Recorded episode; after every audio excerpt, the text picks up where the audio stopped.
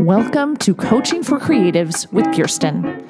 My name is Kirstine Call. I'm a therapist trained life coach and a children's book author. Together, we'll get the drama out of our lives and onto the page. Let's get started.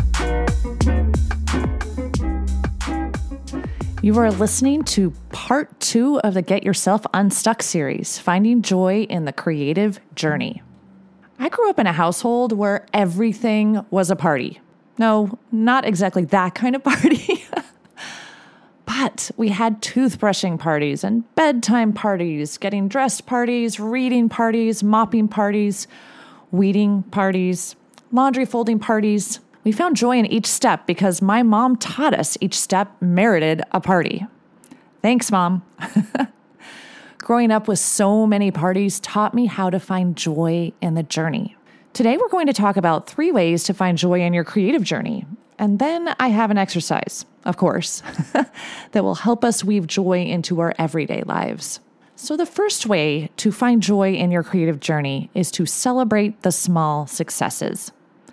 Every step in the creative journey is worth celebrating. Did you spend time thinking about your manuscript or your project? Yippee! Did you write for 10 minutes or spend five minutes on an illustration? Even better. Did you muster up the courage to submit your story and press send? Hip, hip, hooray! Did you read mentor texts that helped you better understand how you want to revise your manuscript?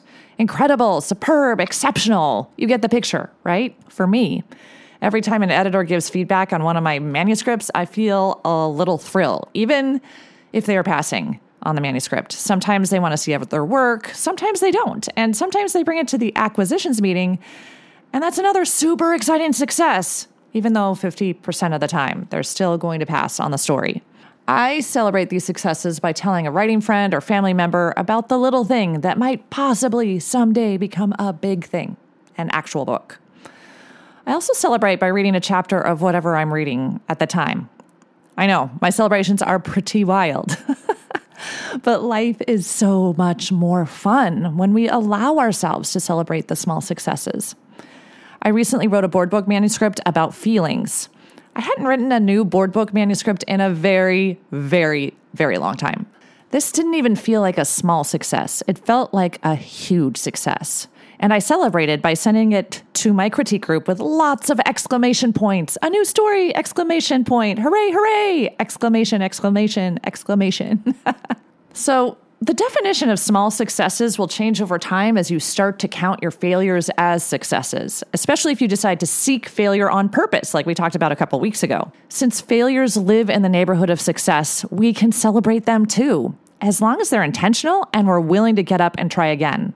I love how persistent toddlers are when they're first learning to walk. They fall over and over and over again. They just keep falling, and yet they still get up over and over and over again. They don't give up the minute they fall down, they just keep trying until they succeed. We can choose to be like toddlers and fail and fail and fail ourselves right into success. I want you to think about how you celebrate the small successes in your life. Do you celebrate them? And if you don't, how do you plan to celebrate them in the future? Because I think it's worth it. It totally makes life better. Okay, so number two for finding joy in the creative journey is make the journey fun. And I know that's why we start this journey, right? But do you ever find yourself dreading the next revision or the next creative session or the next deadline? Or do you ever hope that your partner or your children will interrupt you so you won't have to tackle your art? How can you make the work more fun? Do you need to set a timer?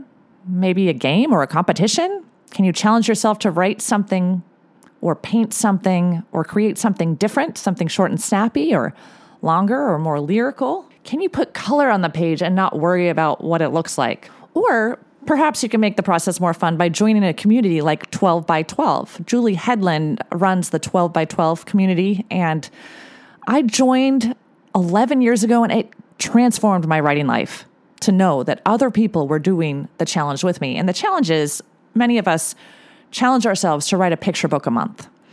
When you know you're going to do something anyway, you might as well make it as fun as possible. For me, the actual process of writing and revising is usually fun without any games or competitions, but you better believe I use these techniques for doing the dishes and laundry and making meals and other things that I would rather not be doing. I know some people who write in tandem with someone else online or at the library or coffee shop. And it's really true that just being with someone else as we create makes a huge difference. Also, going somewhere else to write is a great way to make creating more fun. For years, I've had a weekly workday where I write in my friend's art studio slash barn while she paints. Everyone should check out Brittany Soucy's art. She's phenomenal. Being in her studio and in a different creative environment makes all the difference for me. Sometimes when you're working for someone else or on a deadline, it really does kind of suck the life out of a project. For some reason, sometimes it's hard to find joy in something when someone else is dictating what you do or someone else is actually paying you. Don't let that happen. Instead, revel in the knowledge that you are getting money for doing what you love to do. So, how do you make the creative process fun?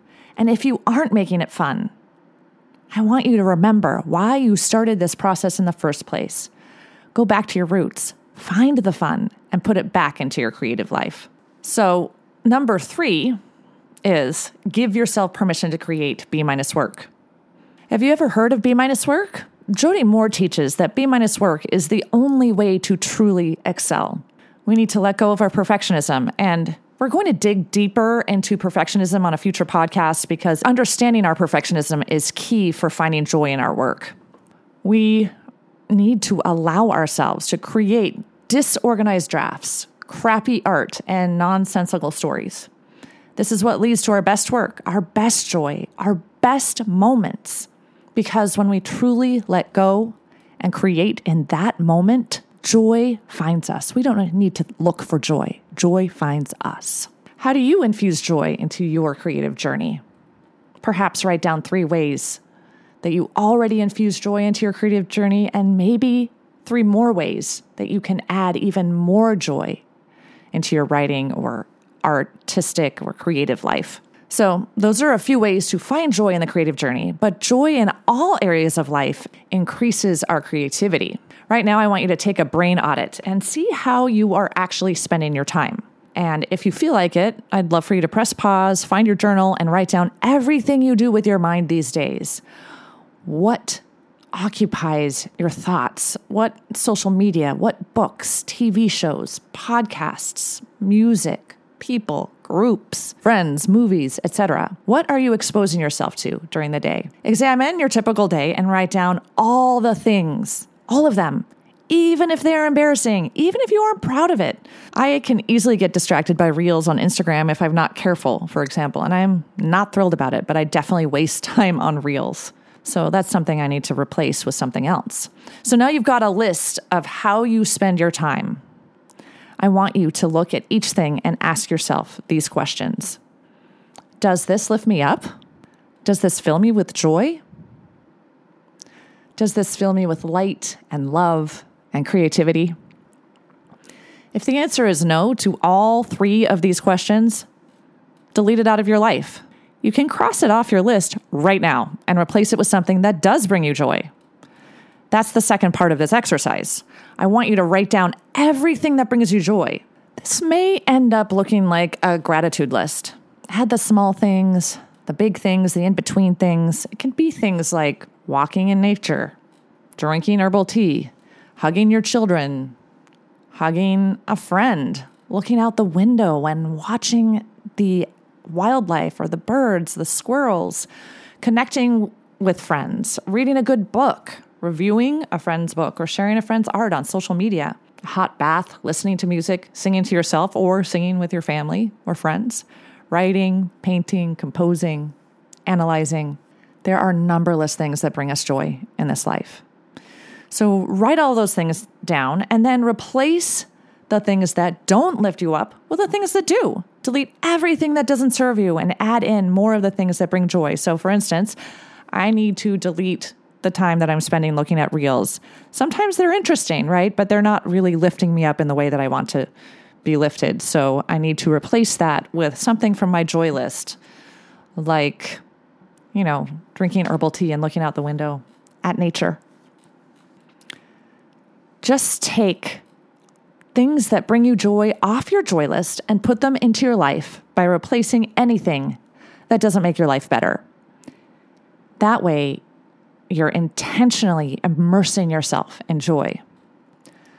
As you celebrate the small successes, make the journey fun, and allow yourself to create something beautifully messy, remember you created something, something only you can create. And there's no better reason to feel joy. Until next time, keep smiling. If you like what you've heard, check out my Get Yourself Unstuck program. Go to kirstinecall.com. That's K I R S T I N E C A L L.com and schedule a free consultation today. Coaching for Creatives is produced by Kirstine Call, music and audio engineering by James Call.